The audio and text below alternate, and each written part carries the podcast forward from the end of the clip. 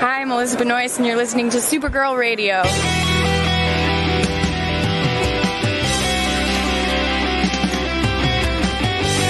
DCTV podcast. There's too many now! Exclamation point. Is being becoming a human burrito a plus or a minus? I don't know. It does seem snug. I mean, they say you are what you eat. oh, oh no! So I do a podcast called Supergirl Radio, and one of our segments is Lena Luthor Boardroom or Ballroom because she looks like a boss in this coat.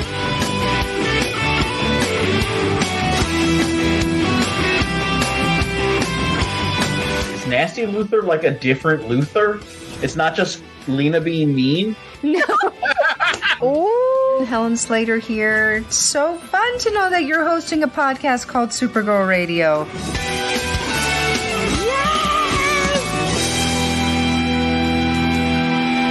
Welcome to Supergirl Radio, your source for all things related to the CW Supergirl TV series and the character of Kara Zor-El. My name is Scott McClellan, and I'm one of the hosts of DC Film Squadcast, and I welcome you to this live debate between Supergirl Radio's Morgan Glennon and Rebecca Johnson, which will ask the question Is Supergirl the movie worth watching?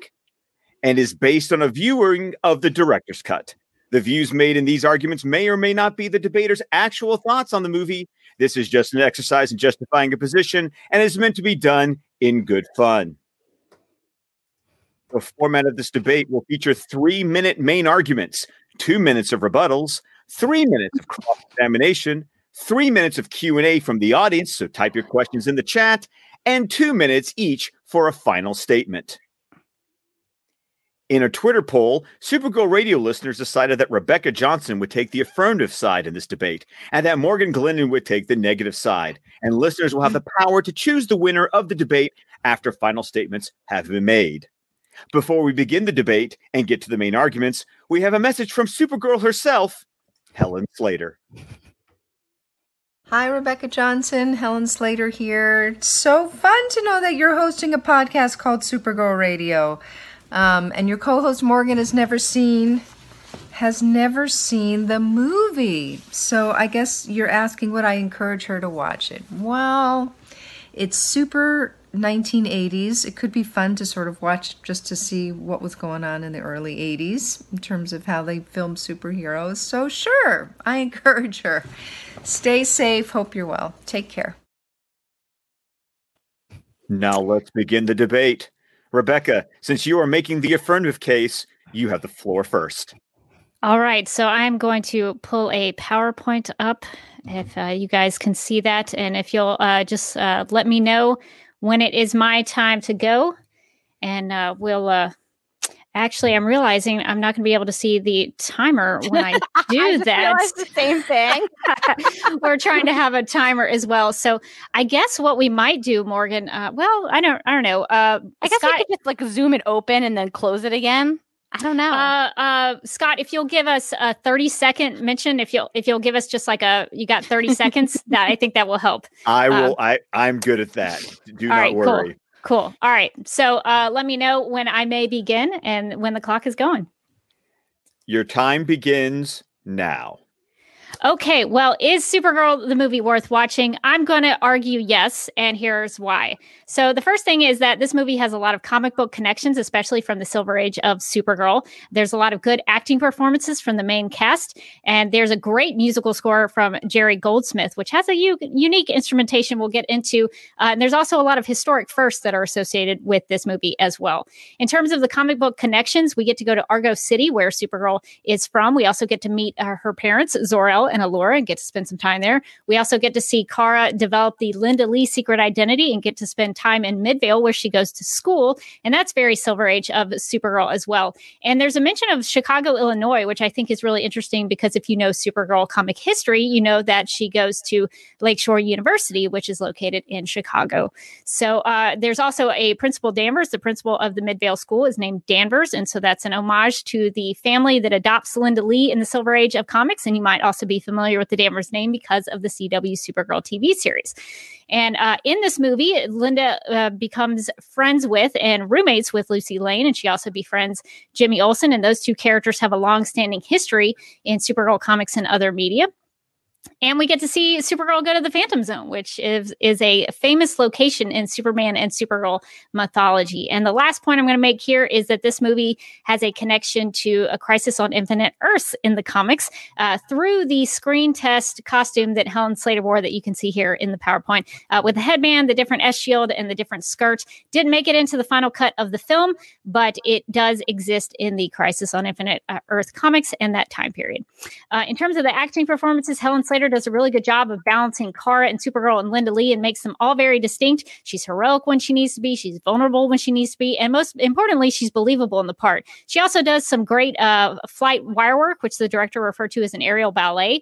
Faye Dunaway really leans into the campiness of Selena, and she's 100% committed to the role and the performance. And I think she has a lot of fun, and I think she had a lot of fun making this movie. Peter O'Toole uh, makes great use of his limited screen time. He's not in it much, but Zoltar is crucial to the story and to Kara's growth. Brenda Vaccaro has uh, some great comic relief scenes in this and plays really well off of Faye Dunaway's Selena. In terms of the musical score, Jerry Goldsmith uh, has some unique instrumentation for the the main theme. There's synthesizers used to mimic uh, Supergirl's takeoffs, and uh, there's also maybe some organ in there. And the monster theme that they use uh, evokes classic horror, so I think that's really cool. In terms of historical first, this is the first live action portrayal of Supergirl, the first female led superhero movie, the first cinematic universe, uh, because it includes Marc McClure, who played Jimmy Olsen in the Christopher Reeve Donnerverse movies. So, is Supergirl the movie worth watching? I would say yes, because if you're interested in Supergirl mythology and history, if you like good acting performances, if you like memorable music, check it out. Oh my god. oh no. I don't want to do this. This is scary. Three minutes is not a lot of time. Barely, barely made it through. It Whew. is, it is a lot uh, to Ooh, get I should have I should have been practicing today. what I should have been doing. I'm sure you're going to be great. Okay. That was great job, Rebecca. Thank you. You I, almost convinced me. I think like, I have an uphill battle, so I had to work really hard for it. It's true. That's true. Okay. I guess it's my turn. All right, Um, so It share your for- screen now. my main argument, I'm going to try to share my screen. Do, do, do. I'm hitting share. I see. Nothing is happening. Yeah, Mor- Morgan asked me if she needed to do a PowerPoint. I said, "Well, you don't have to." And then she went the extra mile. Mile. And then I was like, I mean, I might as well. uh, it's not letting me share my screen for some reason. Let me. That's that's really The screen sharing was canceled. what. Okay, let me try again. All right, let's see if we can get in there. Yeah, it's not letting If- me. It If I'll, literally just did let me, which is nuts. okay, well, um, we can vamp, and you can email me the PowerPoint maybe, and I will play. I will play it on my side. Um, Okay. So, so uh, just uh, to to vamp while Morgan emails me the the PowerPoint, and I can pull it up for her. Um, Scott, what are your quick thoughts on? Uh, well, I guess that maybe would taint the um. And see, I have to remain par- I have to remain impartial as Yeah, that's- moderator that's- That's, debate. that's true. I guess I can't ask you for your thoughts. I was interested though. I was looking at the chat though. We do have people in the chat who have never seen the movie. Oh, so, so, this debate actually has real stakes. Ooh. Someone it looks like they're going to Oh. be making their decision about whether they're going to watch the movie or not based on your lady's Uh-huh, arguments. uh-huh. So I'm just saying you got to bring your A game. that's ex- Okay. that's extra stress. Rebecca, I just sent it to you as a, a an extra little tidbit. You're now going to have insight into my questions because I had them in the Oh, same email oh, that I just well, forwarded to you. You Just know ignore them. Just ignore them. did, did you send it to um Uh, Radio or yep. okay all right I will uh, get in there um I guess we should remind people that uh, we do have a Q&A section of the debate so if you have any questions uh, that you would like us to discuss and have to respond to um, please do that in the chat and and Scott will be monitoring those as well all right so let me see if I can Wait, pull wait. up I might have figured it out. I might have figured it out. Okay. oh oh okay. did I we think get we're it here. I think okay great we're, we're doing this. Uh, can right, can I'm we gonna- see my screen? Is everybody seeing my I'm- screen? Yes. Uh, but we got to Okay. get your uh, we got to get your PowerPoint up though. Oh, why is do- the why do- PowerPoint not up? Just the screen? Yeah, we just see the uh, screen. Okay. Well, that's annoying. That Okay, is maybe annoying. maybe we still want to All right. Do so you- I will uh I will share the screen and we will get it uh going sharing. here. and I'll I'll try to I'll try to follow along with you as you go and uh and let me know if I need to advance the slide. Okay. Okay. Let me know when when it's going to start. And your time begins now. Okay, this is why Supergirl the movie is not worth watching. It's my guide to watching this movie and wondering how did this get made? For instance, look at why is she trying on a bra over her clothes? Okay, reason 1. Rebecca. Yeah. Oh, can you can Oh, you see it oh, now? Reason 1. Yes. It's too long. There's no reason this movie has to be over 2 hours. Over 2 hours. Why? Seasons came and went and yet you know what I was doing? Still watching Supergirl the movie. Reason number two. It's like five movies in one movie. Uh, what is this movie? Is it a fun teen movie? Is it a strange romance? It is a movie about witches? Is it a movie about saving Argo? Question. The answer to that one is no. Uh, why decide when it can be everything? Number three, the special effects. My God, the special effects. At one point, Supergirl is nearly pulled apart by a dragon. I think. And it just looks like someone's messing with Supergirl's aspect ratio. It's like that graphic design is my passion with the frog. okay. Number four. I don't understand the love story on like a very basic level. Like, why is Kara so obsessed with this dopey long guy, Ethan? Why is everyone so obsessed with Ethan? Why would you make a, a love story where one one character doesn't even have a personality or is has a under a love potion for the entire movie? Like I understand ladies, I understand the dating scene's tough, but you don't need to get like a like farm equipment to get a man. Reason number 5. How does Supergirl forget about saving Argo City for a good half of the movie? It's the plot of the movie. Geez, I hope Argo City wasn't literally dying without their power source because Kara took time to enroll in a boarding school for basically no reason. But at least she had fun, unlike Zoltar and one presumes most of dying Argo City. Oh, hey, the plot. I'm so glad I finally found this. Sorry, mom and dad. Hope you're still alive. Finally, Selena is amazing, but her motivation in this movie is paper thin. Uh, listen, no shade on Selena. She lives the way I dream of in a giant party city Halloween store where she always manages to find the perfect light. She's great. Her motivations, however, are paper thin. The movie doesn't even attempt to give her any logical motivations. Why is she so obsessed with Ethan? I don't know. She's Faye Dunaway. She doesn't seconds. need Ethan. So, so, uh, so those are my primary reasons. I sped through this PowerPoint, but I really cannot stress enough about the special effects. If we go back to the special effects, they are wild. At one point, Supergirl just spends like what feels like 15 minutes of the movie just flying around. I felt like I was on Soarin' in Disney World. I was like, I get it. She's flying. Like, we don't need to see her in the mountains and the plains. that was so stressful. Oh, Debates are supposed to be stressful a little bit. Whew. okay, Rebecca. Mm-hmm. You have a total of two minutes to rebut Morgan's argument. You So- may begin.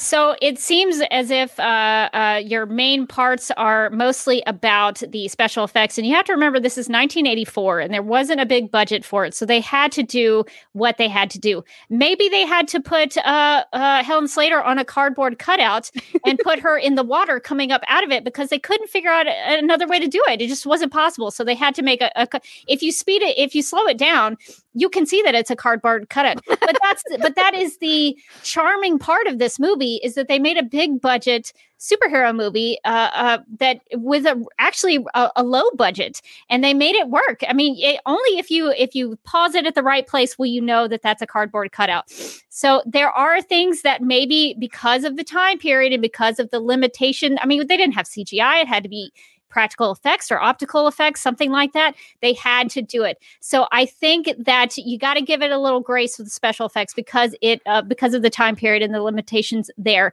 Um, so with Selena, she does find the perfect light all of the time, and that's the wonderful part of Selena. She, it's very noir. You know that she is the villain because she does find that perfect light. So you got to give her credit for that. And her motivation really it's simple, but it's very direct, very clear. She wants to take over the world. She's all about world domination. She tells us there right at the beginning of the movie in her first scene. She is all about that. She is going to throw everyone out who ever spent time with her any of her friends, seconds. Nigel, Bianca, she it doesn't matter. She is a woman with a mission and she accomplishes it for the most part. She starts taking over uh, the town of Midvale. She's got her little stormtroopers and she's got a map. She's she's got a direction and a purpose and a mission and she has goals that she uh, achieves until Supergirl stops her. So uh, maybe it's a little paper thin, but I think we got to give it credit because uh, Selena has uh, a motivation that she uh, somewhat achieves and succeeds. Whew, Morgan, good job. Okay. are you ready for your rebuttal? Um. Uh. Yes, I'm ready for my rebuttal. Okay. Your time begins now. Okay, I did not prepare for this part, so it's going to be a lot more scattered. Um, the water thing is an interesting point that you brought up with the special effects. Does does Supergirl just dive into the water to get to Argo City? Is Argo City Atlantis? Like why why why is the water even involved in this in any way? I had so many questions and the plot had no uh had no idea how to answer them and didn't really care. Like why is Argo City wrapped in saran wrap and a butterfly can break through? Doesn't that seem like a big problem to anyone else? Uh Selena, I thought Selena worked the best because you don't have to get too into a villain's motivations. But even still, why was she so hung up on Ethan? Having uh, another character in the movie go like, "Girl, I don't even get what you see in him," and her being like, "I don't either. I must have him," is not good writing. It's very bad writing. What was the point of Nigel? Even like, what was Nigel's point? He's just like a mean teacher who's also a warlock who sometimes dresses in like a full body leisure suit.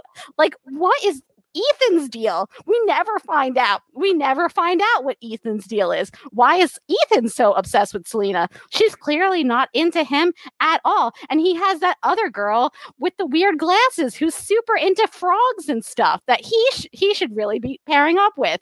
I guess I just had like so many questions about this movie, but really it 30 goes back seconds. to me to the fact that the whole movie is supposed to be about getting the Omegahedron to save Argo City, of which point Supergirl forgets about for a good half of the movie. She's like barely even looking. And when she does look at, she's just kind of like, ooh, look at flying's great. And I love it. And like, ooh, there's a city. But she's not like really looking hard. And I know this because Selena lives in her town and she still somehow doesn't manage to find the Omegahedron. It's crazy.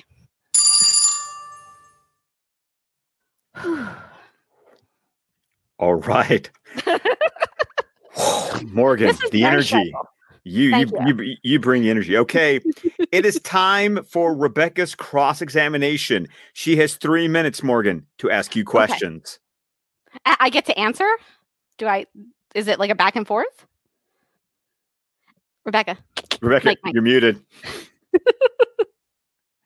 Okay, let me unmute myself. So, yes, this will be a back and forth Okay. time. I'll be able to ask you questions and you can respond to me and so we'll we'll just uh, keep Cool. it going. So, my my my first question uh, for Morgan is uh so what are you so we talked a little bit about Faye Dunaway Selena. What do you think about her in comparison to the Selena because we saw her in the CW Yeah. Supergirl in season 3 as part of the World Kill- Killer storyline. So, uh what do you think about them in, in comparing them? Which which one of them do you think was better? Oh, I mean, I'm taking Faye Dunaway anytime. Like she literally lives in like a Halloween party city. You know, if it was modern times, she would have that 12 foot tall Home Depot skeleton, and that's the kind of energy I like a villain to bring. Well, it is. I mean, she needs an evil layer, and I think that's a, a good place, good place to be. Um, so yeah, I, I would agree. I think uh, Super uh, Supergirl the movie does a really good job with uh, Selena and making her feel like a real witch. The the CW Supergirl, she I don't know, she kind of didn't do much most of the time, and and she she kind of forgot like about her. yeah, she didn't feel like a, a, a real. I don't know. She it, it was it was not uh, what I was uh, hoping it would be in terms of the magical witch aspect of it. So yeah, I would agree that uh, the uh, in terms of Selena's, I think uh, Supergirl the movie was better. And I don't Um, remember that other Selena always being able to find her light that way. Like, I no, don't. she never did. She did not have the the perfect noir light. That's definitely a, a point to Faye Dunaway. And uh, so I was curious because I love the Phantom Zone scenes, and uh, I, that was one of the places where the special effects uh, had a little bit to do with the the mirror and stuff, but it, not so much. It was a physical set. 30 So, seconds. uh, so I'm curious, what were your thoughts on the Phantom Zone scenes in the movie? I like the Phantom Zone, zone Phantom Zone scenes because I liked watching Helen Slater and Peter O'Toole play off of each other. I, I I think the actors in this movie are actually really good. They're just given such ridiculous material, and Peter O'Toole was like, "I'm Peter O'Toole." I don't know what's happening in this movie. Let's go climb up the rocks. And I like that energy. Uh, he was just committed. He's like, I don't care what this is. Let's do it. All right, Morgan, it is your time Okay. to cross examine Rebecca. Are you ready? Okay. I'm trying to decide what my most important questions are. Well, your time begins now. Rebecca, did Zoltar send himself to the Phantom Zone, and why would he do that? uh, out of guilt mostly uh, he uh, you know supergirl gets into the the space pod and, and flies through the binary chute to go to earth. And she does that out of guilt too. So there's a lot of guilt. They, they feel really bad about the omegahedron and the and the butterfly getting through the paper thin uh, veneer of argo city. And so a, a lot of it is out of guilt. Ar- uh, zoltar is the founder of argo city and he feels like he should have known better to protect his people. And so when he when he messes up he gives the omegahedron to kara and and Kara as a, a teenager, I guess we don't know exactly how old she is in this movie, uh, which is a little weird with the Ethan love story because I don't know how old he is. So sure that is. that brings up a little bit of a question. But uh, since I'm trying Old to argue to have a business. maybe maybe he didn't go all the way through high school. I think it should be fine. Um, but uh, but Zoltar feels really bad about uh, letting the people of Argo City down, and so he does say, "I'm going to send myself to the Phantom Zone," and I think that's actually very sacrificial. He does. Kara really is the the problem person here. She's the one who caused the issue, um, and she takes it upon herself to to rectify that mistake. But Zoltar takes it upon himself because he he knows that Kara was just doing some innocent, you know, playing with the Mega Hedron and the in the butterfly, and so uh, or or the or the insect, whatever it was. And so uh, she uh, she goes and t- tries to take ownership of that, and he does as well. And so I think that's really. Uh, uh, impressive for him to be somebody who will own up to his mistakes and and and punish himself. And uh, so he does um, a, a lot in the Phantom Zone to help Kara find herself as a hero, and and and is really that uh, Joseph Campbellian, uh, you know, wise old sage who helps her find herself and, and get her to the next step of her her hero's journey. And so Zoltar, I think, is a really important aspect of Supergirl the movie, and that's why I really love the Phantom Zone scenes, you because you get to see that character uh, drama. there. Nice. Very nicely You really, done. You really went with the Zoltar question. I have a lot to say about Zoltar. okay so i've been i've been scanning the chat and i've been looking for questions uh, to ask either one of you so i'm going to start off with rebecca and our time is going to begin now rebecca which one was worse the special effects budget or the cw wig budget Ooh, that's tough. Uh, the wigs are notoriously terrible on the CW. Uh, I think. Uh, ooh, that's tough because you can get you can get different wigs, but you can't make up for some bad effects in a film. So uh, maybe I would have to say uh, what's worse is the uh, the the effects on on Supergirl, but um, but maybe the CW uh, should know better. But if I had to pick one, I guess I would say uh, the the movie's uh, uh, effect budget. okay morgan why was supergirl holding an electrified pole to fight the evil oh God, I wish I knew. Um, I don't. I don't know. I think she just pulled up a pole like out of the ground and then was just and just like electrified it and then just used it to to fight. I I mean, it seems like property damage to me is all I'm saying. But she's a little new here. We'll just let her have that. Okay. Uh, m- uh, moderator, do I have a chance to uh, respond to that question You- as well? you have a chance to respond to that as well Okay, so maybe there is a little bit of property damage. There's a car that's destroyed, and it's right in the in the school that Linda has been living in and going to class. She goes to she goes to like computer class in, so it sh- she should know better. But the the reason that it's an invisible monster, I think, I, I think I, I, this is not a confirmation, but it, it's a, it's a shadow creature. You know, Selena says power of shadow a lot, and so I think the monster is a shadow. So it comes out when when there's light and when there's you know it it can keep itself as a shadow unless it wants to reveal itself like it does in the end. So that I think is part of the reason why it's kind of an invisible creature. Makes sense. I thought it was for the budgetary reasons. Morgan, I have to ask you this question. sure. Who would win a fashion showdown between Selena and Ooh. Lena Luthor? Oh my goodness. This is this is really hard because Lena Luthor obviously clavicle game very tight. However, Faye Dunaway is like big earrings, lots of robes, different colors, everything's just kind of moving. Is she in a kimono? Why? um so I think just just in terms of like variety of fashion choices, I think Selena wins. Okay. Rebecca, I have a question for you. Sure. Would you like a squirt? uh, I, I don't think I would. It seemed like uh, Kara was not a big fan of the squirt. Uh, it seemed a little disgusting. I don't know what kind of liquid that you can find on the Phantom Zone to drink, so uh, it was probably pretty gross. So I, I don't think I, I I would enjoy it. And I- But but she try. I think she tries it and s- sort of spits it out. She doesn't like it very much. So I, I think if I had the choice, I, I wouldn't take it. Morgan, do you think Peter O'Toole wanted more screen time? I think he had exactly the amount of screen time that he wanted. And do I think he might have been drinking during this movie? Maybe. Like, why not? Oh, excellent questions. Thank you, chat. I had fun with that. I'm sorry I didn't get to everyone's questions, but that was the amount of time that we had. So, Morgan, you have this is your opportunity for your final statement. Oh, God. I Okay. should have better prepared for this in all ways. I made the PowerPoint and I was like, I did it. All right. You have two minutes for your final statement, and your time begins now. Well, I did not make a PowerPoint for my final statement. I'll be honest. I thought about it and then I didn't. And now I wish I had. Um, so instead, my final statement is really going to go back. It's going to hanker back to the questions, the many questions that I had from watching this movie. Like, what was the point of the Midvale section? I still don't really understand. Like, this movie did not know what it wanted to be. It was five different movies, it was so many different movies.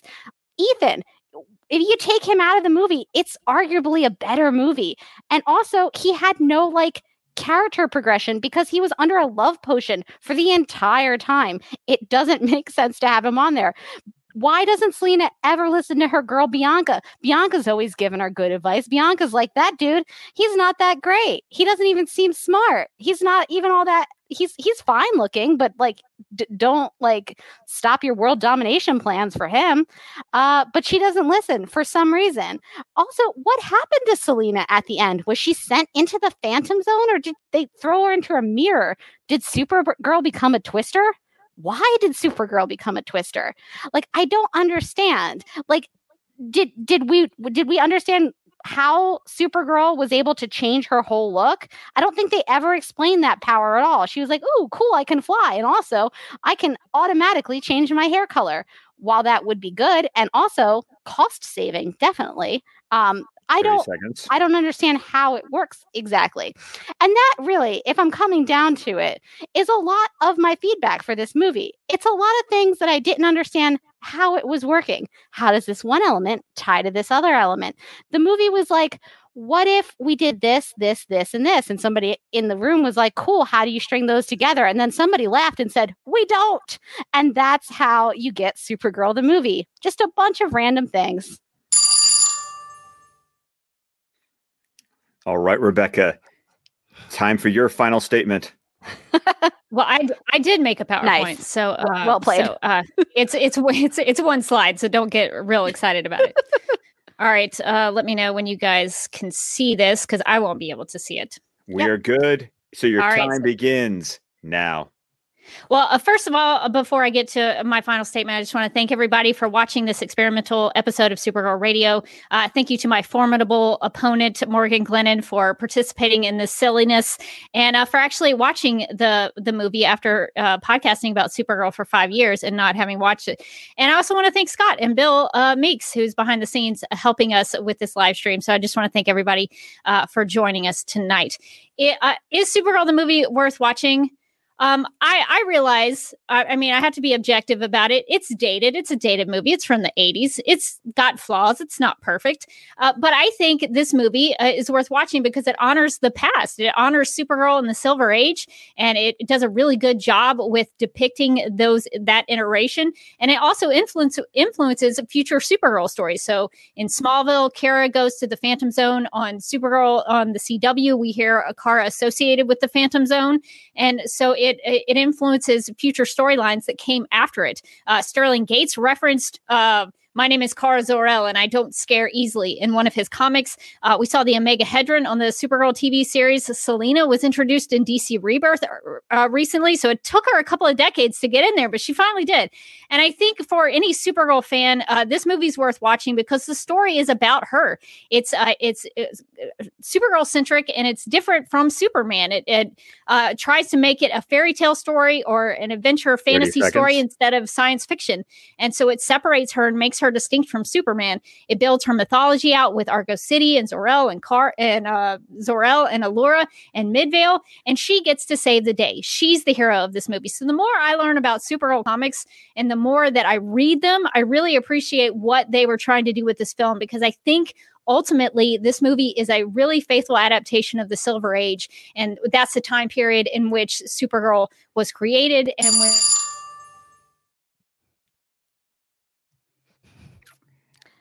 Doo-doo. All right. For everyone in the chat, you get to decide the outcome.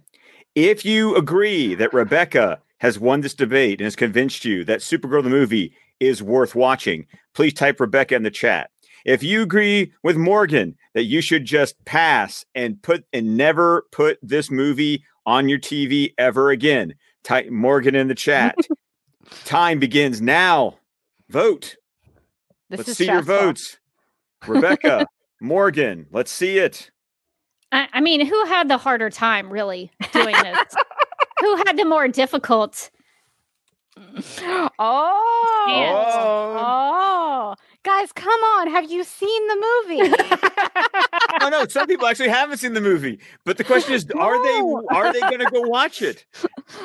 I think Rebecca might have convinced them to go watch it, but I'm going to tell you, you're going to get about halfway in and you're going to be like looking scrolling Instagram just for a break. I had to pause it and just scroll just to take my mind off of what I was watching. Oh, I like this one, Rebecca, but with much alcohol. I love the qualification. Oh, fair, that's fair. That probably would have helped. oh, Wait, I would do that fashion breakdown. I would do it. There's a lot happening in that movie. okay. that's, that's totally possible. I have to call it at this point. I'm calling it Rebecca has won the debate. Supergirl the movie is worth watching according to Supergirl Radio and its listeners and viewers. Somebody said I convinced them to watch it. Well, uh, you did your best, and I'm uh, so good at debating. I debated your side for you. well, I, I feel like I debated your side a little bit too. So I think we uh, we we were pretty objective, even though we were trying to make our, our points. All right. Well, um, I guess that's gonna do it for us, uh, Scott. So you want to close out the debate, and um, and we'll uh, continue on. Absolutely. This marks the end of the Supergirl the movie debate. Thanks to both of our debaters, Rebecca Johnson and Morgan Glennon, for participating. All right. Well, uh, thank you to Scott for Thank serving so as a moderator for us because it's too much to do all of this and try to keep time and to switch everything. And so uh, I think that really helped a lot. So thank you to Scott. Uh, go check him out over on DC Film Squadcast. He actually talks about DC films all the time, so that was really fitting for for him to be here with us talking about a another DC film that was actually uh, one of the one of the first, uh, not uh, not the first. But one of the first. Definitely the first uh, female led uh, DC superhero movie. So go check him out at squadcastmedia.com. And uh, thank you to Bill Meeks, who is uh, one of our longtime podcasting friends who uh, was behind the scenes pushing all the buttons for us. And um, I guess it, uh, just to, to kind of hang out here, if anybody does have any questions about Supergirl the movie or any thoughts that we didn't get to, uh, you can put you can put them in the chat and uh, and uh, uh, now that we're not on a strict timeline anymore. no, no, no, we can we can uh, be a little more um, uh, uh, not lazy with it, but a little more casual. um, that was I- very stressful. It was I, I very like I just spent the entire time yelling. I feel like my debate style is angry. I don't know. I, I apologize. I was not angry at you. I was like, I, was like, Rebecca, let me tell you something. Well, I'm, I was very anxious to to hear your thoughts because uh, I saw your live tweeting uh, as you watched it, and that- that gave me a little bit of a heads up. Um, uh, Yeah. So so I'm actually glad that you finally watched the movie. Now uh, I feel I feel feel pretty good about that, and I hope you feel pretty good about that. Um, even though it was probably um, a real journey journey for you. It was a whole journey, believe me. I, I also want the answer to this question. What did you think of Ethan? Was was there something? Was there some je ne sais quoi about Ethan that I was just missing that I just couldn't grasp? I think it really boiled down to he he's an attractive guy who uh uh started off the movie shirtless working in the yard and uh that's kind of it. Uh you got to you got to give Ethan a little grace cuz he does spend most of the movie under a love potion and somehow it makes him smarter. I don't know how love potions do that, but he's he's quoting I, I don't know what he's quoting, some sort of poetry uh, I don't know if it's Shakespeare. I, I, I didn't really go into. it. We should probably look into what he's actually quoting. If anybody knows in the chat, let us know. Uh, but the thing that I was curious of watching it, re- I've watched it several times. I've watched it since I was a kid. Uh, I watched it five years ago when Supergirl Radio did our season zero episode, and I've been rewatching it to to prepare for this. So it in each time that I've watched it, I've have a little bit of a different stance on Supergirl the movie. And so this time around, I was wondering about his age. That was that was the big thing. yeah, I I wondered was about questioning. that as well because presumably he's old enough to have his own business. At the end of the movie, when he gets in his truck, it was like Ethan's landscaping, and I was like, so he's a small business owner, but but he's in love with this high school girl. yeah, it's it's a little eighties. May- maybe they were only a couple of years difference. I don't know, but it it did stick out to me. I, it was something that I questioned. Um, but I think the actor did an okay job uh, with the part. He doesn't really do much. Um, he's but what I think is uh interesting about this movie in terms of Ethan is that he's kind of the damsel in distress. He the the role roles of what you would think of a superhero movie they're they're reversed, and so he's the one that has to get saved. He's the one um, who is in danger, and and Supergirl has to save him. So I think that's the the positive for Ethan there. Yeah, I think that the problem with Ethan, there were a couple problems with Ethan. Um, the my main problem with Ethan is that presumably he doesn't really have a real personality throughout most of this movie. He's just like love whammied by a spell, and so my other problem is is like, is that what Ethan thinks is is romantic? I mean, some of the lines he was he was uh he was throwing at her, I was like you're lucky she's a literal alien from another planet and you're the first man she's met because that's the only way any of this would work. Yeah, it's weird about Ethan because he has a little bit of a different personality when he first goes into Selena's party city later. Um, he he's chewing on a, a a toothpick or something, and he, he kind of sounds like he he's not real smart. And then Yeah. all of a and then all of a sudden he knows also, all. he's he's not into commitment. He wants you to know that right off the bat. He's like, "Listen, lady, I I, I like what's going on here. I like the vibe that you're into me. I love this party city. I love it. but I want you to know, Ethan don't commit. he, he did make that very clear to her when she was hitting on him. So maybe that was his character arc in, in the story.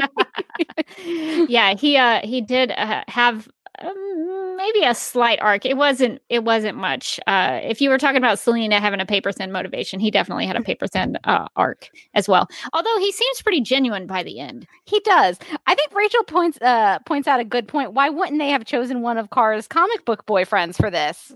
Uh possibly budgetary. The only one that they could probably have done would have been Dick Malverne. Uh, because Brainiac Oh, thought man. Brainiac Five and Jerro the Mer the the Mer boy uh, would have been really difficult to do because of the special effects. So, oh yeah, yeah, I think maybe they could have gone with Dick Malverne though. I think you could have made Ethan Dick Malverne, and it would have been the same story. That's true. A- uh, Anthony wants to know if we had to send somebody to the Phantom Zone, would it be Ethan or Mon-El? Are we? T- hmm. Ooh, uh, hmm. I mean, I, I have to send them because I have nothing against either of them. Like, they're not great, but I don't think that they deserve to go to the Phantom Zone. Yeah, that's kind of for criminals. Uh, Zoltar apparently. Zoltar thought he had co- he had committed a crime against his people, uh, so he he felt really bad about that. Um, if we had to pick, I guess this is a snap judgment. Um, I'm gonna say Mon-El. Yeah, see, I'm gonna flip it. I'm gonna go with Ethan because at least like I know Mon-El's personality. I don't always like it. But Ethan, like Ethan, what what is up with you? Who who is Ethan really? Mon-El tried to hit on uh Kara while he was married. So that's That's a good point. That's a very good point. That, that's that's kind of what I leave Mon-El with. So I'm I'm not a uh, real happy with that. um somebody asked uh why did we decide to have this debate? Mostly because Morgan had never watched Supergirl the movie. And we were trying to think of a way to do that because we had previously done on Supergirl Radio a recap. I did it with Teresa Jusino way back. I think it was like one of our first episodes. I remember we... listening to that episode. And the, the reason I remember is as I was watching it, I was like, Omegahedron.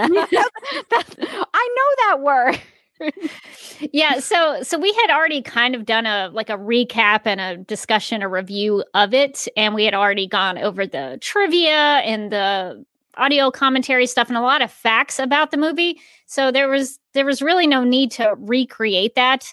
And so i thought it might be more fun to do something a little different. And uh morgan i have to give it up to morgan. She was so game about it. Um I thought it was probably going to be something really silly to propose, uh, but she was like, "Sure, it sounds fun."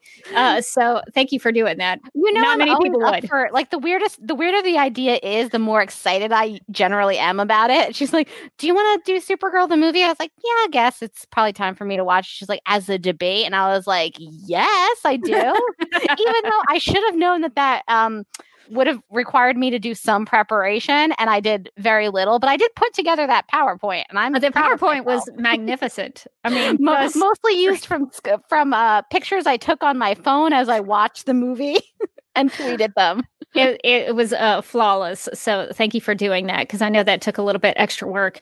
Um, but uh, but I think the the the format I think worked because we were still able to sort of justify our points and ask each other questions and have a little bit of a dialogue. So I think the the debate was fun, something different that we've never done. Um, so I'm glad we were able to do that. And I tried to wear my my my lady blazer. I tried to dress up a little bit. oh, bit. nice. The, oh, I should have. I just I was just wearing my uh my Sunny Danvers shirt. I you was know, like, it's on theme. you know, that's that's that's appropriate as well. I thought so. Um, so Harley wants to know for me, uh, have I read much of the Supergirl comic books, and where she related in your uh, where she rated in your superhero totem? So I've read most most of the superhero comics, uh, Supergirl comics. I've read have been with this podcast. Um, so I don't have a very extensive Supergirl knowledge. And I've kind of done that. I want to say I've done it purposely, but we know I haven't. Uh, I keep meaning to read them and I just did.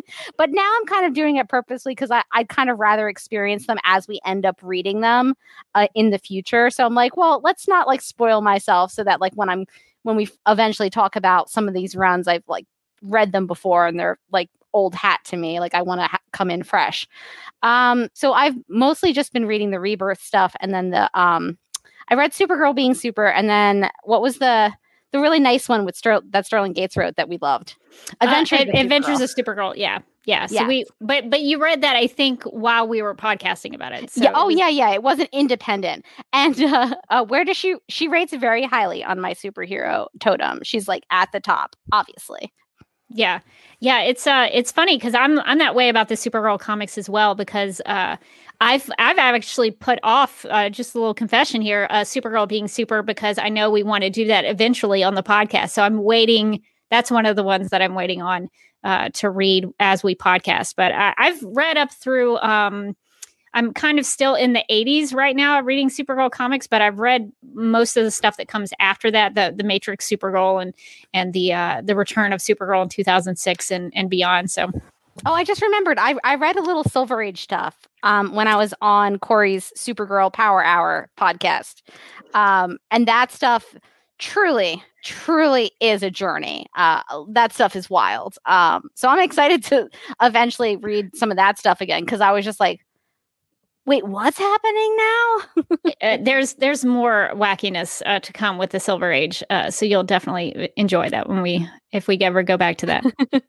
um, Mark wants to know if I watched the film specifically looking for reasons not to watch it, and if so, did that take me out of the movie? So I'll be honest, um, I had heard of the movie before. I had heard its reputation, so I kind of knew what I was getting myself in for when I was watching it. I will agree. I I did kind of watch it to look for reasons not to watch it.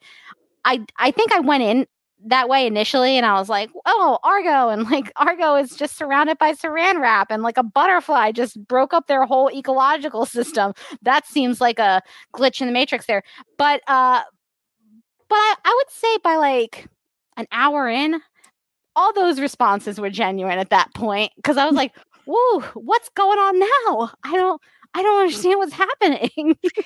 I mean, there there are definite uh, flaws to the story, and I, I, think you I think you make a good point that you could take some p- plot points out of it and make it you know just you could simplify the story a little bit and make it a little stronger as a story. I, th- I think that was a, that was a good point. Um, let's see. I think people liked the debate format. Uh, there was also a suggestion to do uh, another debate, the greatest Lena Luthor outfit of all time. That would be that would Ooh, be really tough. That's a tough. That's a tough. That's a tough one. I think I kind of probably have an idea. Gray sweater, but I mean, so many good looks. Like that would be way tougher than this debate, I think. yeah, I don't know if that works as a debate because you have to have uh, one of the tricky parts of setting up this debate was thinking about what what we were going to debate uh, because uh, usually when I've seen I've I'm a I'm a nerd. I've I've watched like professional debates, and I've I've and when I was living in Atlanta, I went to a debate um, just to you know see people argue points, and so that's usually how they go. They have something that they're actually debating back and forth, and you have to take a side on. And so that was kind of the tricky thing about this movie is what we were going to debate. And I think that would be tricky with Lena Luthor boardroom or ballroom, um, because that's such I a big, like broad just, topic. And I feel like we would also just end up agreeing with each other. Like you would say, like, remember this outfit? And I'd be like, yeah, you're right. That is great. Like. the only debate in history where we're like, yeah, yeah, no, I agree with you actually yeah, that would be really tough. Um, oh, but I mean, PowerPoint presentations. I mean, yeah, that that we're in for. We, I feel we, like we've done that. We kind we? of already did actually. we did um I think it was in our season retrospective for season five. We did a, oh, a, yeah. re- a really big rundown of Lisa, Lena Luthor's uh, wardrobe, and uh, we rediscovered, I think, some some outfits we had forgotten about, some hidden uh, treasures. yeah, so that is a good way to do it, though, um, and I think that's uh, visually appealing for anybody watching the live stream with us. Um, so that's that's good. So I had a question that I didn't get to get to on my cross examination. Mm. Um, so I'm just interested if you had to take out like one element from the movie that you think would have made it better, what element would you have taken out? Oh, that's so hard. Uh, not not the the Argo City stuff. I think I like the Argo City uh, book ending. It starts in Ar- Argo City and she returns the Omegahedron. I'm spoiling all of this for people who have not seen it. spoiler um, alert. spoiler alert, she saves the day and saves her people. Um, but she goes back to Argo City and it sort of starts like it began. So it's full circle. So I like all of that. Um, Ooh, that's tough. Because uh, I like the Midvale stuff because it does honor that part of Supergirl history. So I like that. But also, you make a good point that she does spend a lot of time uh, going to class. Yeah, which is which is a problem. Mike says boarding school oh, here in the chat. So I feel like the boarding school could have worked if they had given it some reason to exist. You know, like the, sh- there's some reason, or maybe like she's sure that Omegahedron is in that boarding school, so she's going undercover. But as it was, it's like she watched some people, like she watched some girls play field hockey and was like, "That seems fun." And she she plays field hockey herself. She actually gets in a game and play, plays field hockey. Um, uh, maybe the Nigel stuff. Nigel, Nigel stuff makes no sense.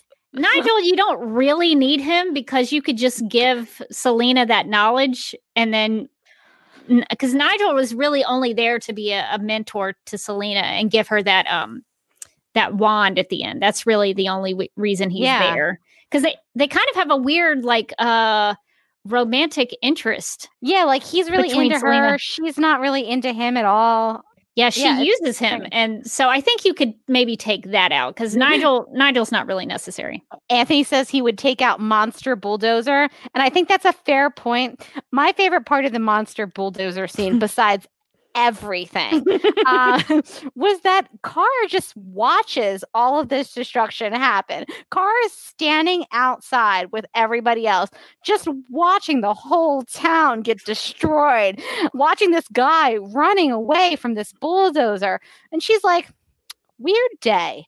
Meanwhile, Lucy Lane immediately springs into action. No pa- superpowers whatsoever. Runs up to the bulldozer, gets inside, tries to turn the thing around, gets knocked out. And at that point, only after half the town is destroyed, Carr is like, I guess it's Supergirl time. Well, if I was going to defend uh, Linda in that situation, I would say that I think the uh, the really nice storytelling choice there is that Linda would see or Linda or Kara, however you want. She's Linda at that point because she's in her midvale um, eh, uh, clothes. I like the fact that she sees a human being be heroic. And that's uh, that's a good example for her, and it's something that shows the uh, the bravery of a human to do that. Even though she doesn't have any superpowers, she gets in there, and I think that's a very Lane thing to do. Uh, Lois is like that too, so I think that that and it gives Lucy Lane something to do, and and gives her a little bit of a, a her, uh, heroic act in the movie. And I think for for Linda at the time, she did not know how to because she's still kind of just getting used to the secret identity thing. So it's one of those things where it's like, when do I change? When do I become Supergirl? But then once she does, she's she saves the day. Yeah. I think I would have gotten rid of Ethan if I had to if I had to pick from the many many st- story threads in this movie. I think that Ethan could lift out. There's they never really justify his existence in the movie. They they never explain why Selena is so into him. It's again, it's mm-hmm. it's bad writing to have like Selena's best friend go like, "I don't get what you see in him." And for her answer to be like, "He's hot." Like Well, I'm gonna I'm gonna I'm gonna Because couldn't she aim her? Couldn't she aim her sights higher?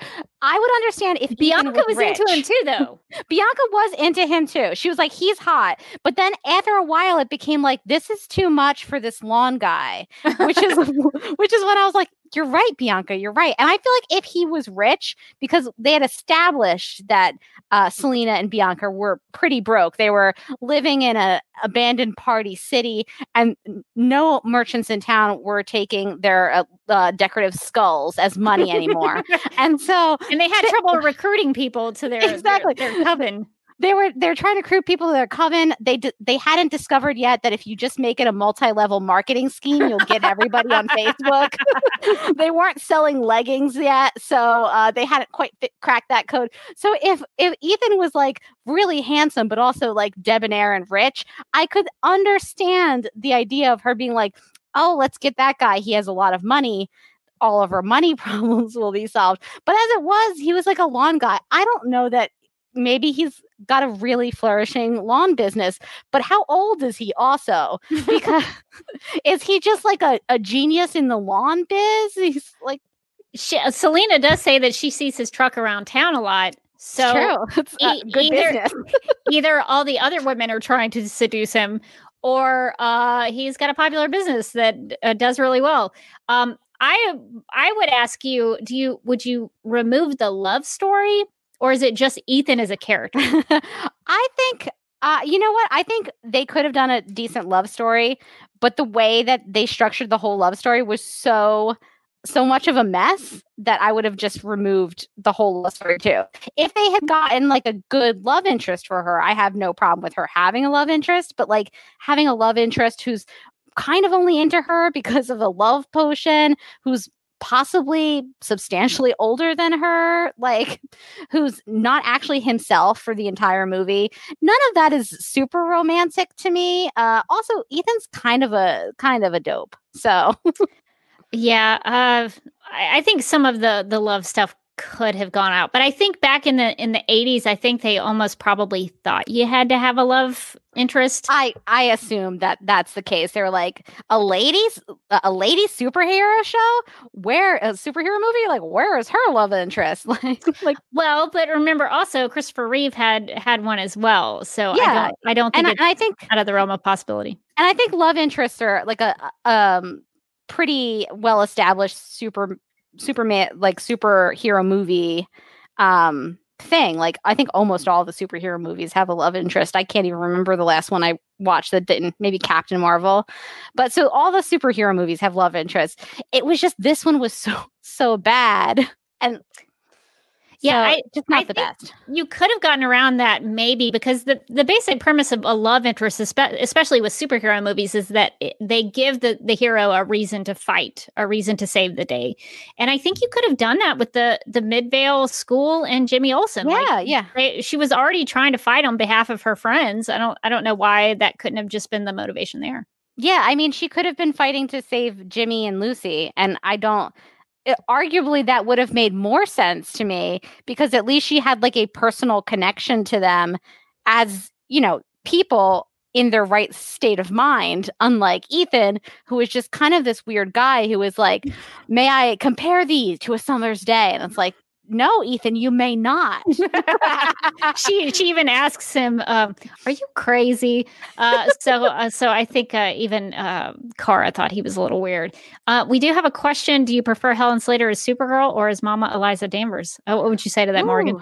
That's tough. I mean, I love her as Eliza Danvers, but she was a really good Supergirl. I think, honestly, to me, watching it, the real tragedy of this movie is that Helen Slater would have been a great Supergirl in like a good Supergirl movie. She would have been fantastic. Like, I feel like we would have seen a bunch of these movies if this one had been good. Like, there would have been Supergirl 2 and 3, and like, the cast is good. Helen Slater's great. Like it's, the movie around them is strange, but uh, I, think I prefer her as Supergirl. Yeah, I really liked her as Supergirl.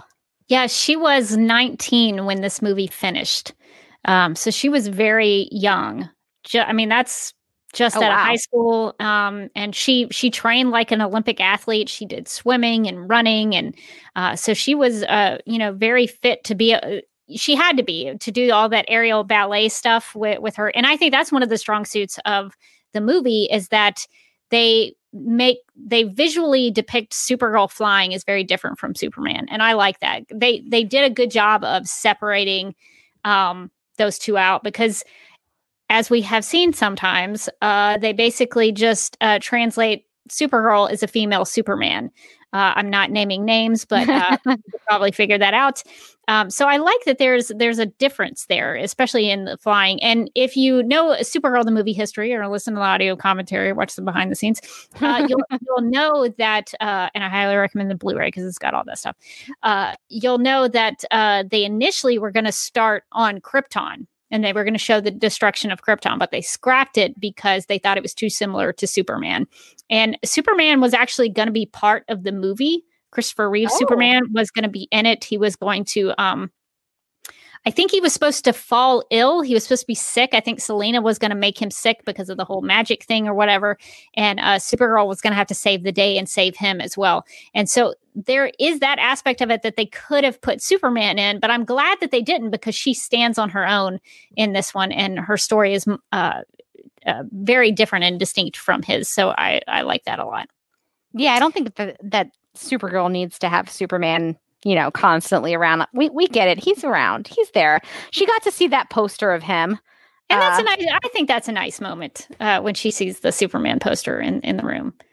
Um, um, uh, have, oh, Oh, oh! I was just gonna uh, point out what Bill Oh, no. said about a buddy movie with Kara and Peter O'Toole. So, would you have wanted to see more Zoltar? Oh my God, yes. Yeah, I loved Zoltar. I loved Zoltar.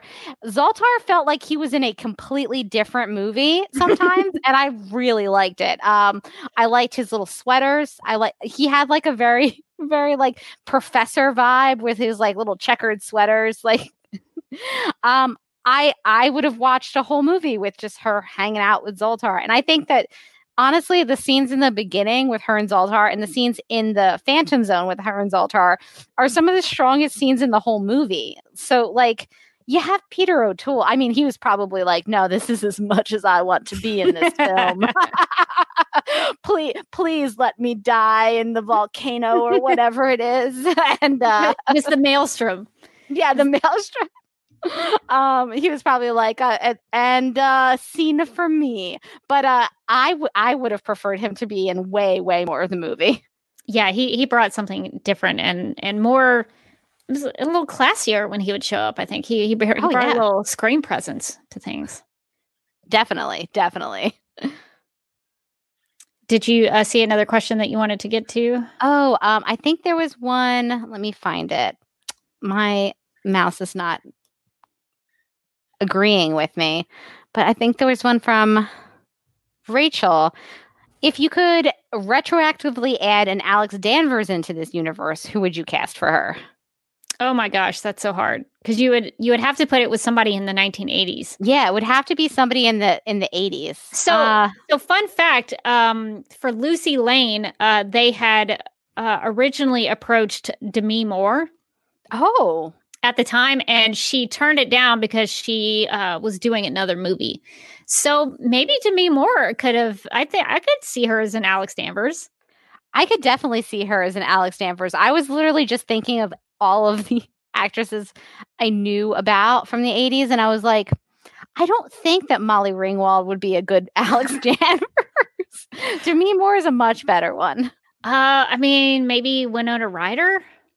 Oh yeah, I could see a Winona Is that Ryder. too too early in the eighties uh, for Winona? she she it might, might be a have little been. young. she was maybe more of a like a, a 90s early 90s personality Yeah, but I I'd sort of uh after I learned that about Demi Moore, I was like, hmm, how different would that have been? Might have Um, been a little different. M- Melody says another one that I was going to say, which is Ally Sheedy, which I thought of because, again, my touchstone is the, The Breakfast, Breakfast Club. So I was just going to make my way through the cast. I was like, is Judd Nelson available? Can we get Judd in there? who, who, who would you who who, uh who would play uh who would Judd Nelson play? That's a good question. Ethan, maybe. He could be Ethan. He could be. would, would that make Ethan better? Like, a tough Ethan? Ethan, Ethan from the wrong, wrong side of the tracks. Would that be better? Would you prefer that? I think I would prefer that actually. I think you would have like a little a little more character. A, a little bit of a bad boy in there. Yeah, a little bad boy vibe. It's like, oh, it's me, Ethan. Uh, so uh, if you could see a, a sequel uh, to this film in particular, uh, what would you want to see? Like if you if you had the power to go Hmm. back and say, "Hey, this was a super successful movie and everybody loved it. Let's make another one." Universally beloved Supergirl. Um, interesting. I don't know. That's a good question because I was really interested, even though obviously the whole city was wrapped in the Saran wrap. And that's dangerous. But I wanted to know more about Argo City. Uh, clearly, they didn't have the budget for space stuff uh, because we saw the movie but uh but i would have liked more more argo city stuff. I thought that was that stuff was interesting. So maybe like a version of the the sequel she would be back in argo city and then maybe she'd have to go to earth for something or maybe it takes place all on argo city. I don't know. The only thing is Argo City is it seems small. It seems like there's not a lot going on there. I, I they some know- interpretive dance. They have Just- I math wanna know- i want to know more about the interpretive dance like what was that it's just like oh just a lot of rolling of shoulders it seems i bet they are so stress free there it's like a lot of like hot yoga I mean, what else do they have to do there? Not much. not much Uh, so I don't know how much you could do with Argo City. For me personally, uh, the idea of getting to see Superman and Supergirl together would have been really cool. And even though I like that her movie is her own thing, I think in a sequel you could probably get away with teaming up with Superman because a- after you've kind of proven that she can carry her own film, Oh, I yeah. think, I think that would have been really fun. Uh, unfortunately, that never happened, but I think that's what I would have wanted to do. And I would have loved to see Helen Slater and Christopher Reeves. Like that would have been so cool. I think they would have been really good together. Uh, let's see. Do we have any other questions? We can wrap it up here in a few minutes. Uh, let's see.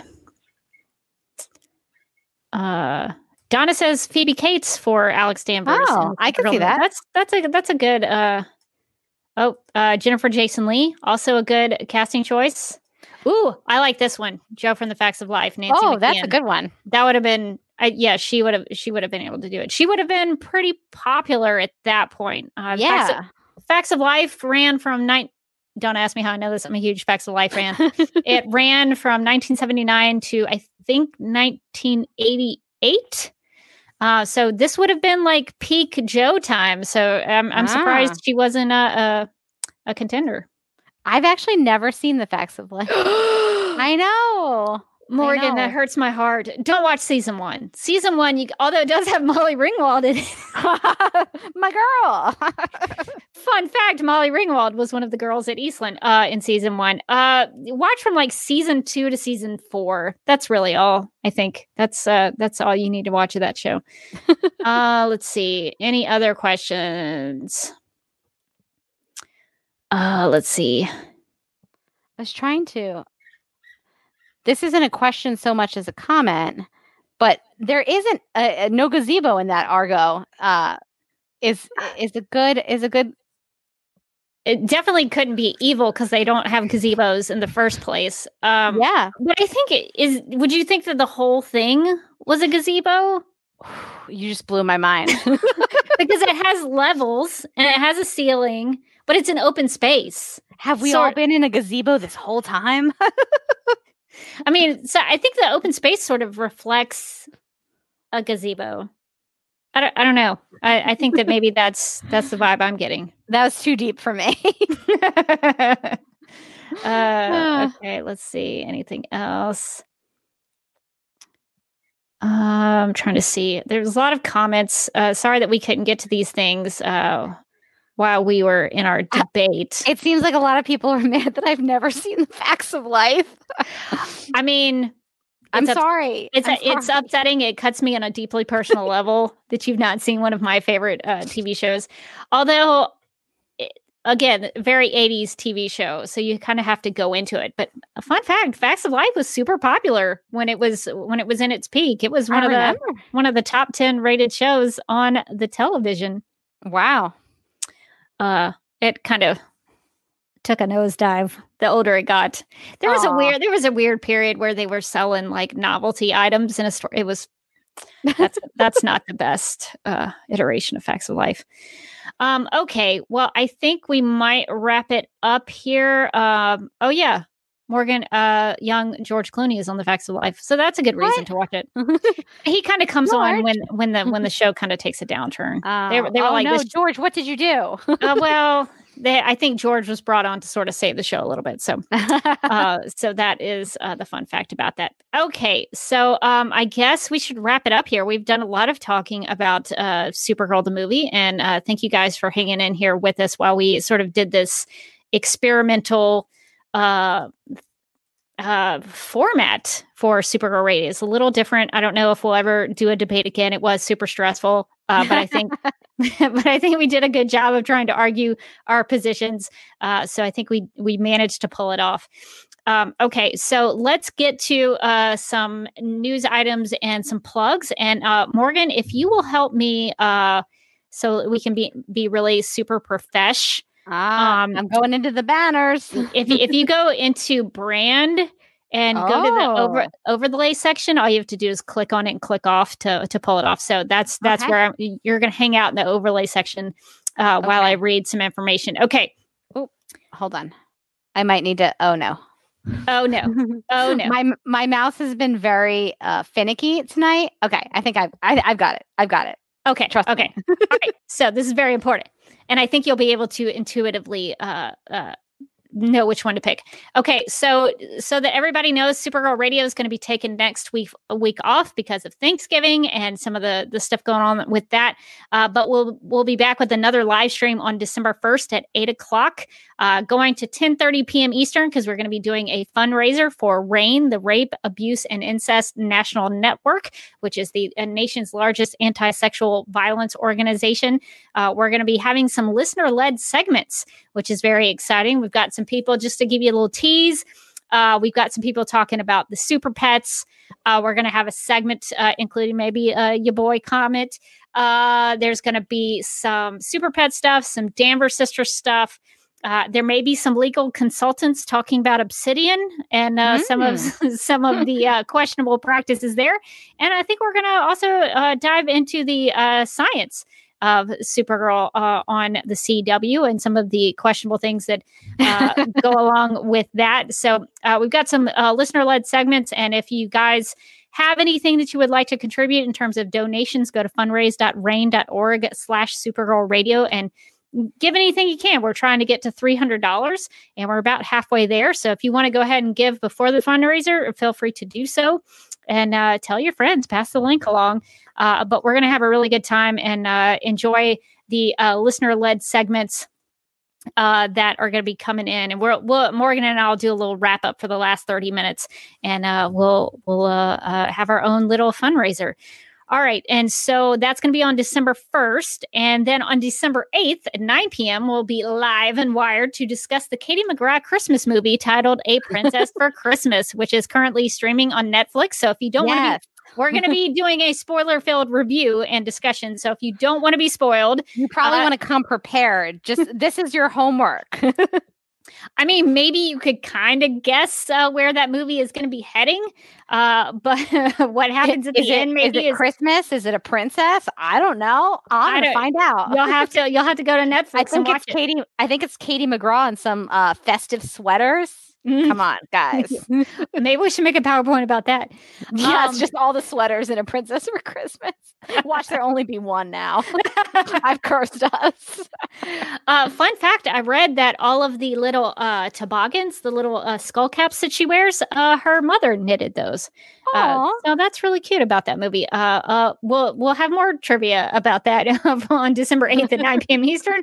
Um, so come prepared with your uh, your um, your Christmas, your ug- ugliest Christmas sweater that you that you want to wear, and uh, maybe a, a, a hot cup of cocoa, and enjoy some Christmas fun with us on December eighth. And I think that's going to be our final Supergirl Radio podcast episode for 2020. Uh, so don't expect anything uh, for the rest of the year, but we'll be back in January 2021 with new episodes. Uh, I mean, so it, it to me, it feels like the right way to go out is a princess for Christmas. I, I think so. I think it's going to be a lot of fun. Uh, people seem to really like this movie. I, uh, I've uh, confession, I've already watched it, so I've already spoiled myself for it. Oh. Um, you know, I was I was bored. I had a couple, a couple hours one day, and I was like, well, I might as well watch this. Uh, so it is very Christmassy, and uh, so if you're in the in the spirit, I know people are already like. Halloween just ended and people are just moving into Christmas. So if, if you're one of those people, you'll you'll enjoy Ti- that. time is a flat circle this year. Listen, whatever gets you through. Uh, uh, Rachel asked, when is the 300th episode? Um, that's going to, I think, come in January. We're pretty close. Uh, so expect that uh, early 2021. Uh, I'm currently editing the montage right now. Um, I've got a whole sequence of just Morgan's Hope voice. I've got Hope Oh, speeches. Uh, I've got all kinds of good stuff in the montage. So uh, that will be coming up. Uh, we might have a, uh Comic Girl poster associated with the 300th episode. So there's going to be some fun Mm. stuff coming out for that. Um, uh, Nicole also says follow the Princess for Cur- uh, Christmas Twitter account. Uh, yeah. If, Oh. if you like the movie, uh, the Twitter account they have is pretty active and uh, they like to share fun facts about the movie and stills and things. So definitely give them a follow. We'll put that in the show notes. Nice. And uh, let's see, what else do we have going on? So I think that's gonna uh, kind of kind of do it so that we have two live streams left, two uh, episodes of the podcast left. So remember December 1st and December 8th. And so we're going to do a fundraiser and then we're going to end the year with uh, a cheesy Katie McGrath Christmas movie. And I think, I think you guys will enjoy that. And you can donate to the fundraiser anytime. Like if you can't make it on that day, um, why didn't you clear out your calendar? Come on, aren't we friends? But you can still donate to uh, to our Supergirl Radio RAINN fundraiser at Yeah. fundraise.rainn.org slash Supergirl Radio. Yeah, and I think that'll be a, a good way to close out the year. Do something sort of um, good for some other people during the Christmas season. So if you uh, do have the capability and the um, the funds to help, anything anything would help. A dollar or five dollars, you don't have to give much. Uh, so It all adds up. yeah, yeah. So if uh, if you are able to give, please do so. That would be uh, really appreciated. All right, so Morgan, uh, you wanna you wanna get those banners ready, be real professional. Okay, I'm ready. Close this out. All right, cool. Well, if you would like to contact Supergirl Radio, you can post a comment on our website at supergirlradio.com. You can email us at supergirlradio at gmail.com. If you would like to leave us a voicemail, you can call us at 678 718 7252 and make sure to write in, call in before Tuesdays at 6:30 p.m. Eastern. We'll probably take a little bit of feedback in the um, Christmas, uh, uh, a princess for Christmas uh, episode. So we'll probably get to some emails there. We'll have time to do that.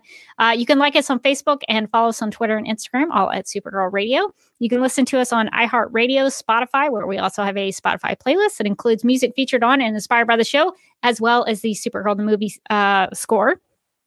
Uh, you can also find us on Radio Public and Podchaser. And we are listed on DC's fan page, which you can find at dccomics.com slash DC dash fans. We're available on Apple Podcasts and Stitcher Radio. So if you got some time and you enjoy what we do, uh, we encourage you to give us a rating and write us a review.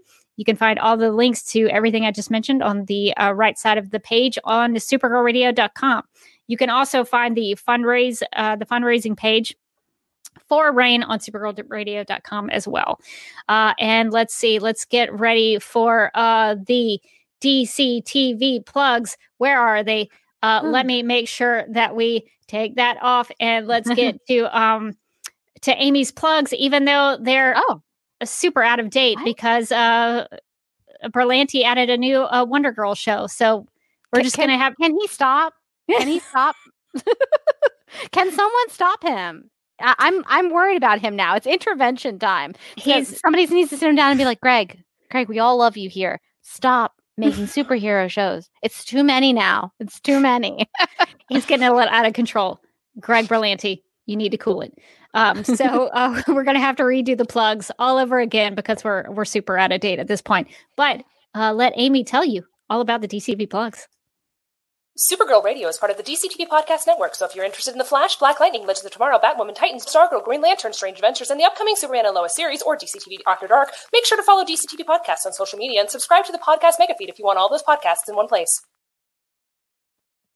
Thank you to Amy from the Legends of Tomorrow podcast for uh, recording that for us on the fly and uh, for being Such a good our one. voice.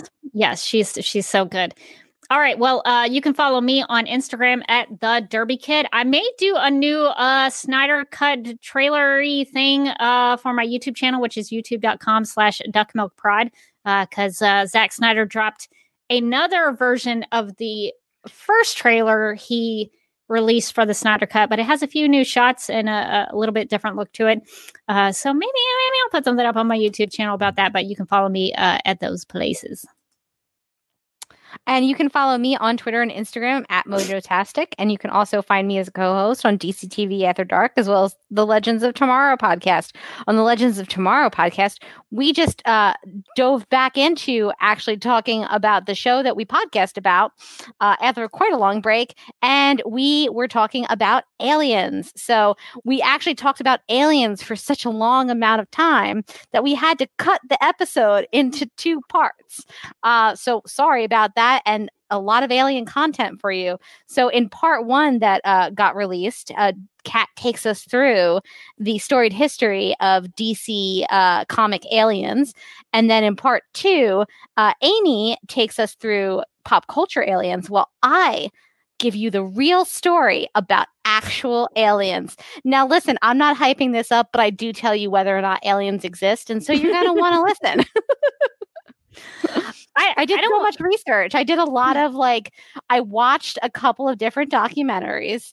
Um, I didn't watch Ancient Aliens, but I did read a very informative article about Ancient Aliens. Did you know that the History Channel show Ancient Aliens, I'm giving away free content here from the podcast, was originally uh, like a two hour special that was supposed to tie into in the Indiana Jones movie, Kingdom of the Crystal Skull. Ugh, that's yep. Not my favorite. So so it has aliens fact. in there. Fun fact. It yeah. does have aliens for some reason. Um, I don't want to. I don't want to totally take credit for this episode of the Legends of Tomorrow podcast, but uh, I feel like I pitched these ideas to you guys. You did. You did. We were mm-hmm. talking and, and, you were like, you know what you should do is you should just like do the DC aliens, but you should also do like the pop culture aliens and then probably some of the real aliens. And I was like, hmm, Mm-hmm. and just filed that away. And then I was like, guys, I've got a great idea. so you're welcome. Uh, also, it came it's, to me in a dream. so it's great. Been enjoying it. Uh, we have some questions for you, Morgan. Uh, is uh, DCTV After Dark coming back? That is a great question. Uh, it should be. we should be posting an episode soon. Uh, hilariously, we recorded an episode like probably more than a month ago and we just haven't posted it. Um, but we we have an we have an interview with rachel from the batwoman podcast. It's a great interview and we're gonna get that to you someday. Well i definitely look forward to that whenever you all decide to release it. Uh so we'll have to have that to look we're just trying to. get people really hype about it like get ready for it. It's coming sometime sometime soon. Yeah. Okay. All right. Well, thank you everybody for joining us for this uh, Supergirl Radio uh, great debate of Supergirl the movie, and uh, thank you for joining us and voting and uh, being with us to talk about this movie. And uh, we will be back with another live stream on December first.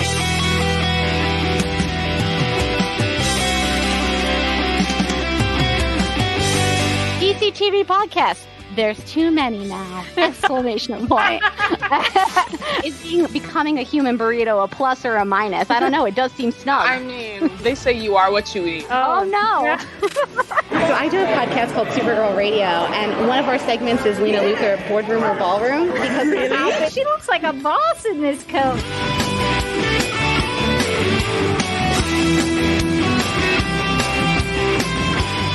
Is Nasty Luthor like a different Luthor?